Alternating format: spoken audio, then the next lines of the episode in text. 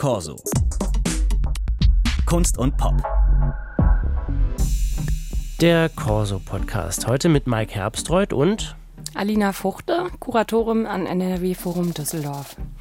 Und Alina Fuchte, Sie haben da die Ausstellung Sneaker kuratiert. Ab morgen bis Mai läuft die. Und ähm, ich weiß nicht, ob ich jetzt eigentlich der komplett falsche Gesprächspartner für dieses Thema mit Ihnen bin, weil mhm. ich habe äh, eigentlich in meinem Leben nur Converse Chucks besessen und äh, nee, ich hatte noch einen. Ich hatte den äh, Onizuka Tiger von Essex. Können Sie mich überhaupt ernst nehmen? Auf jeden Fall, tatsächlich. Und äh, Converse Chuck ist ja tatsächlich auch einer der Schuhe, mit denen alles begonnen hat. Also äh, sind sie da gar nicht so verkehrt. Wie, wieso ist der so einer der Grundsteine der Sneaker-Kultur? Also viele sagen ja auch Turnschuh ähm, zu Sneaker, was nicht ganz das gleiche ist, da kommen wir vielleicht später noch zu, aber der Ursprung liegt natürlich schon im Sport und ähm, der Converse war tatsächlich in den 20er Jahren ähm, bereits äh, schon ein Hit und eben auch Basketballschuhe, was viele gar nicht mehr wissen und ähm, Converse war da auch Marktführer und ähm, erst später kamen eben die heutigen Riesen wie Nike, Adidas etc. dazu.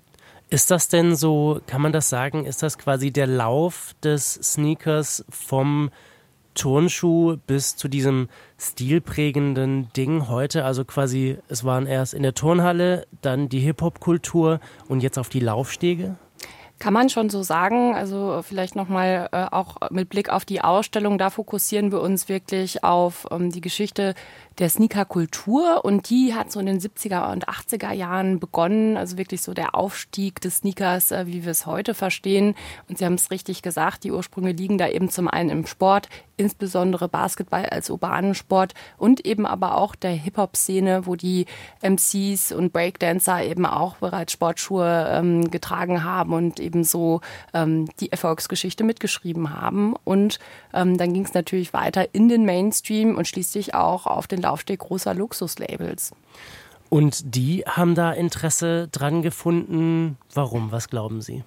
Ja, also Hype hatte ich gerade schon gesagt. Das ist eben auch ein Kapitel in unserer Ausstellung. Also diese Faszination, ähm, Sneaker eher äh, erstmal so ein Nischenprodukt äh, oder also auch gerade dieses Sammeln. Und heute gibt es unglaublich viele. Also es ist äh, längst im Mainstream angelangt. Und man muss ja auch sagen, ähm, es gibt mittlerweile Schuhe auch in unserer Ausstellung, die ähm, ja für sechsstellige Beträge verkauft werden. Und ähm, Einige sehen Sneaker auch als Wertanlage und ähm, es gibt äh, viele Stars, ähm, MusikerInnen etc., die da eben auch ähm, mit kollaborieren und das Ganze verbreiten. Und ähm, da haben natürlich auch irgendwann die Luxuslabel aufgehorcht und ähm, gemerkt, dass das doch ein sehr lukrativer Markt ist tatsächlich.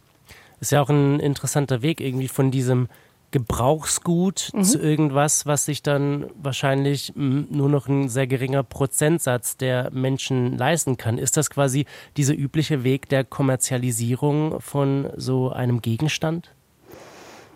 Mm, ob es der übliche Weg ist, weiß ich nicht. Also ich finde, es ist schon ziemlich besonders, weil gleichzeitig ist der Sneaker ja auch noch auf der Straße unterwegs, sozusagen, ob es jetzt ähm, die Geschäftsfrau ist oder ähm, die Jugendlichen auf dem Schulhof. Äh, jeder kann Sneaker tragen und ähm, zu jeder Situation, also gesellschafts- und äh, altersübergreifend und gleichzeitig kann es aber auch Luxusobjekt sein und äh, es gibt Leute, die tragen, äh, also kaufen sich ein Paar für den Fuß und eins für den Schrank, damit das eben auch äh, nicht im Wert sinkt und ähm, sozusagen Deadstock bleibt.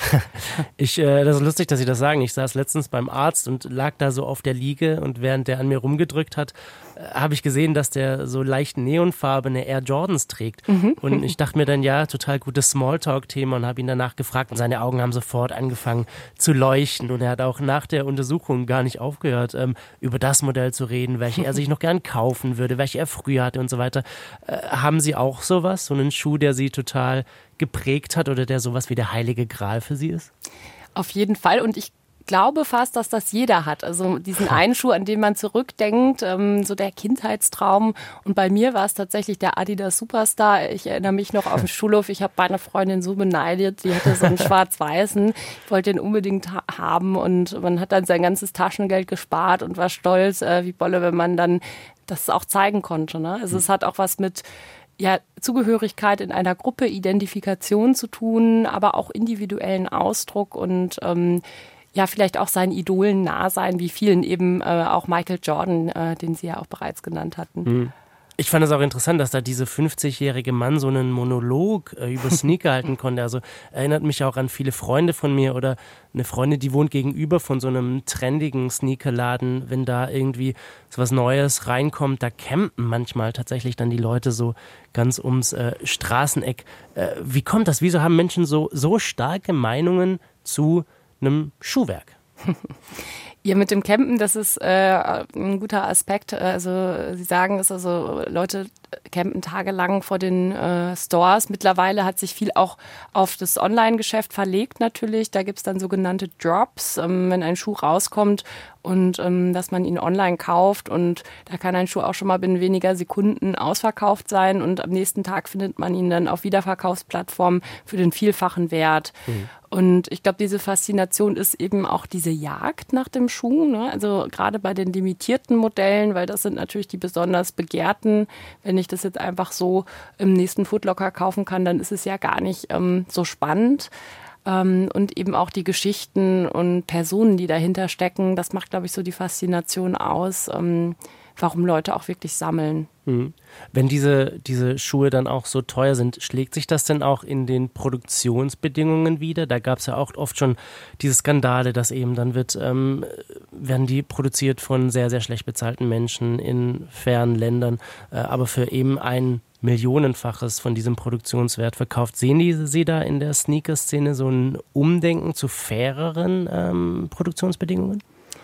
Auf jeden Fall. Also ich denke, es ist äh, definitiv noch ein langer Weg. Ähm, also allein auch die äh, Sneaker-Produktion selbst. Ähm, es werden jährlich 20 Milliarden Schuhe weltweit produziert und ein Viertel davon sind Sneaker. Das ist natürlich schon auch eine erschreckende Zahl. Ähm, und ich glaube nicht, dass es weniger wird, aber große wie kleine Marken ähm, haben das zunehmend auf dem Zettel, ähm, da eben den ökologischen Fußabdruck zu verringern und ähm, versuchen auf verschiedenen Wegen eben ähm, nachhaltiger zu produzieren.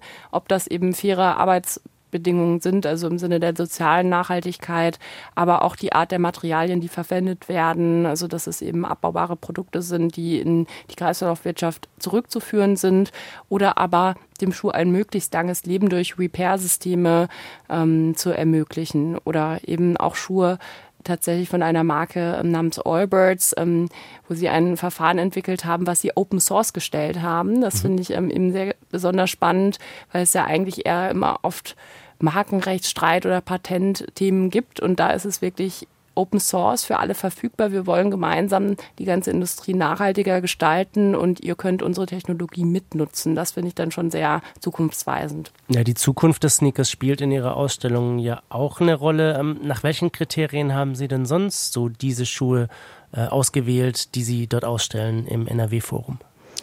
Ja, im Future-Bereich, das ist das letzte Kapitel, ähm, was wir eben auch so laborartig äh, inszeniert haben. Und man findet in der Mitte eben dann die Röhren mit den Schuhen. Und ähm, da geht es einfach darum, ähm, was ist eben zukunftsweisend, wie geht es weiter. Ist natürlich dann auch nur eine Vermutung von unserer Seite, welche Trends sich da abzeichnen. Aber ein großes Thema sind da auf jeden Fall 3D-gedruckte Schuhe beispielsweise. Ne? Mhm. Also ähm, äh, spricht auch eben für Nachhaltigkeit bei weniger Materialverschwendung. Aber es ist auch so, dass man tatsächlich bei dieser einen Marke Zellerfeld ähm, seinen Fuß scannt mhm. und ähm, einschickt sozusagen per App und ähm, der Schuh wird dann wirklich für den Fuß produziert und auch eben erst auf Nachfrage. Das kann dann ein bisschen länger dauern, aber ähm, man hat eben wirklich einen Schuh, der wie angegossen passt sozusagen. Mhm. Und also das war eben für uns ein Kriterium hier, der futuristische oder zukunftsweisende Aspekt. Ähm, aber natürlich geht es auch darum, mit welchen Leuten arbeitet man zusammen, mit welchen SammlerInnen, was haben die für Schuhe in der Sammlung, was kann man da zeigen, welche Bandbreite können wir darstellen. Das alles zu sehen gibt es ab dem 17.02. im NRW-Forum in Düsseldorf. Sneaker heißt die Ausstellung, die Alina Fuchte kuratiert hat. Vielen Dank fürs Gespräch. Danke auch. Das war der Corso Podcast für heute. Mehr von Corso Kunst und Pop finden Sie überall da, wo es Podcasts gibt und in unserer DLF Audiothek. Die können Sie sich kostenfrei runterladen. Schauen Sie einfach mal auf unsere Website deutschlandfunk.de/slash Audiothek. Mein Name ist Mike Herbstreuth. Vielen Dank fürs Zuhören. Machen Sie es gut. Corso. Kunst und Pop.